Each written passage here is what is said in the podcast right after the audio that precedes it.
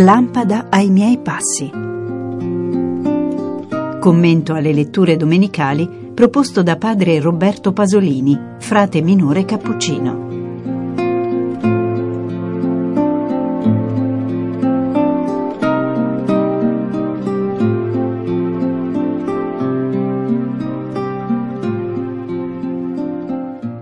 Un caro saluto a tutti gli amici di Radio Vaticana. Finalmente siamo giunti alla Pasqua, alla grande festa della nostra speranza. Cristo è risorto dai morti. Questa luce è raccontata dalle scritture che ogni anno celebriamo in diverse forme e in diverse liturgie. Vogliamo provare a meditare lo schema delle letture che la Chiesa è solita ascoltare la sera della Pasqua, nella messa vespertina. Quest'anno abbiamo meditato con l'Evangelista Luca ed è proprio lui a consegnare alla nostra tradizione orante la pagina della messa vespertina, il famoso racconto dei discepoli di Emmaus.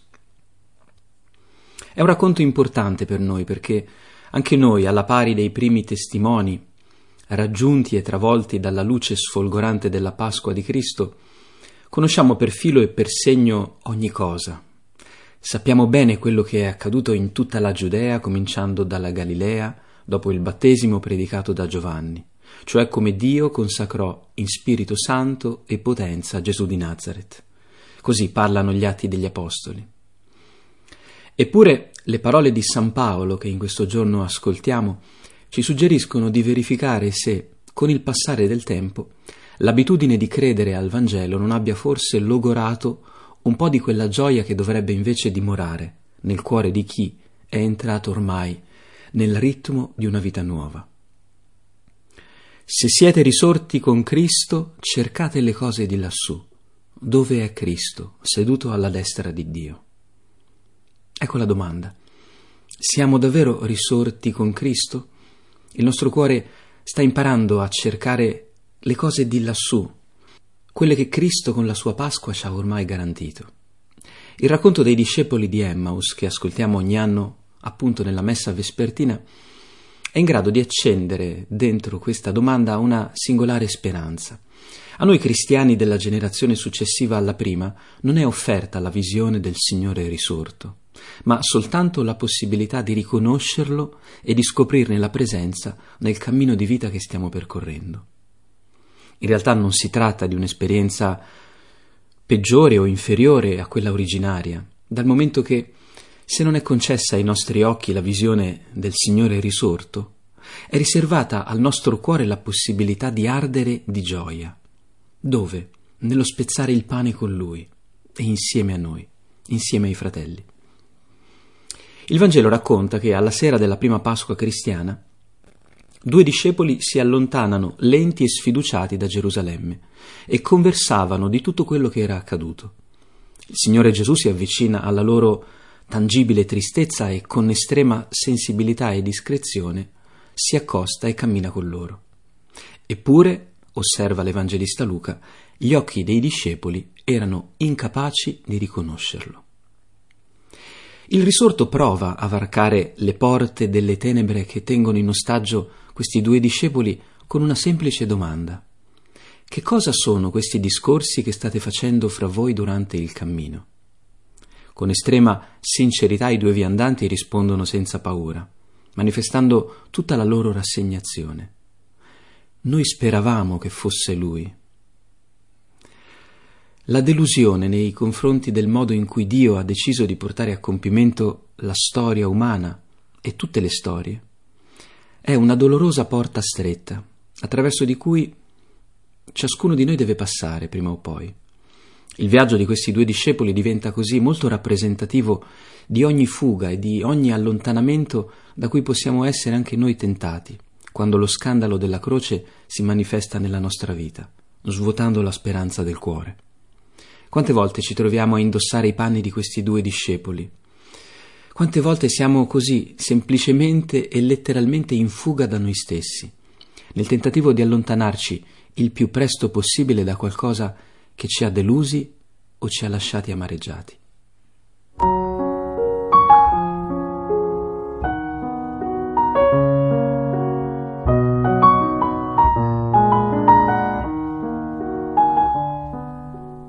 Per orientare nuovamente il cammino di questi due discepoli affranti, il Signore annuncia loro la luce nascosta nel mistero della croce.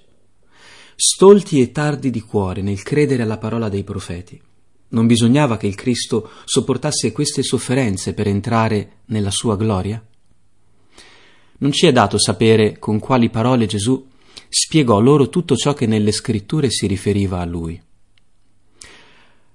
Quello che possiamo immaginare è che ai discepoli di Emmaus e ai discepoli di ogni tempo e luogo sia necessario un certo percorso per consentire allo spirito, alla gioia del risorto, di far scendere la parola della croce come un balsamo nelle nostre ferite e nelle nostre delusioni più profonde.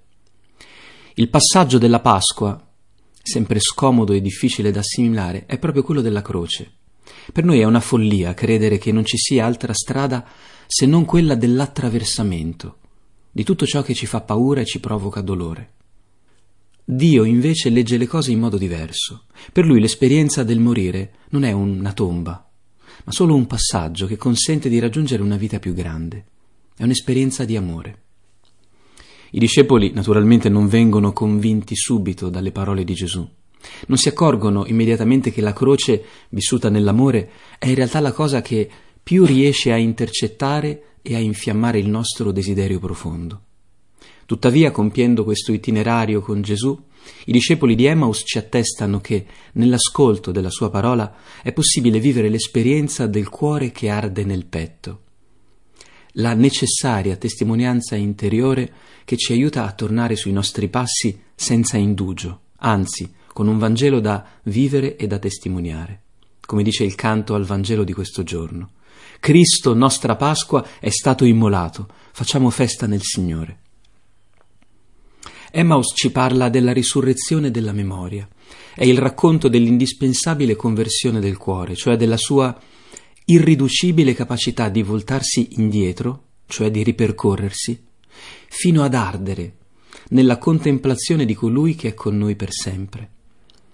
Dentro una presenza che è anche un'assenza, in una distanza ormai inghiottita dalla compassione di Dio per ogni uomo e per ogni donna, il Signore resta dentro la storia come colui che è capace di entrare nelle nostre domande irrisolte, per spalancare i nostri sentieri a un destino di rinascita. Possiamo allora far nostre le parole dell'Apostolo Paolo e celebrare la Pasqua in un tempo così difficile e incerto, eppure così bisognoso di luce e di salvezza, con un cuore segnato dalla gratitudine e da un ritrovato stupore. Voi infatti siete morti e la vostra vita è nascosta con Cristo in Dio. Quando Cristo, vostra vita, sarà manifestato, allora anche voi apparirete con Lui nella gloria. Sapere che la nostra vita è ormai nascosta con Cristo in Dio non risolve tutti i nostri problemi. Ci offre però una grande fiducia, l'intima speranza che non siamo e non saremo più soli a dover affrontare i passaggi lieti e oscuri della nostra vita. Dio è sceso in questa terra e nei nostri inferi per camminare ovunque insieme a noi, dai pascoli di questo mondo splendido che è anche una valle di lacrime, fino al banchetto di gioia della vita eterna, nel suo regno di pace e di amore.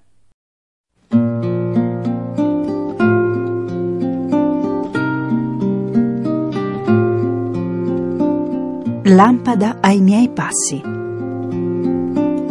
Commento alle letture domenicali proposto da padre Roberto Pasolini, frate minore cappuccino. Realizzazione di Monia Parente.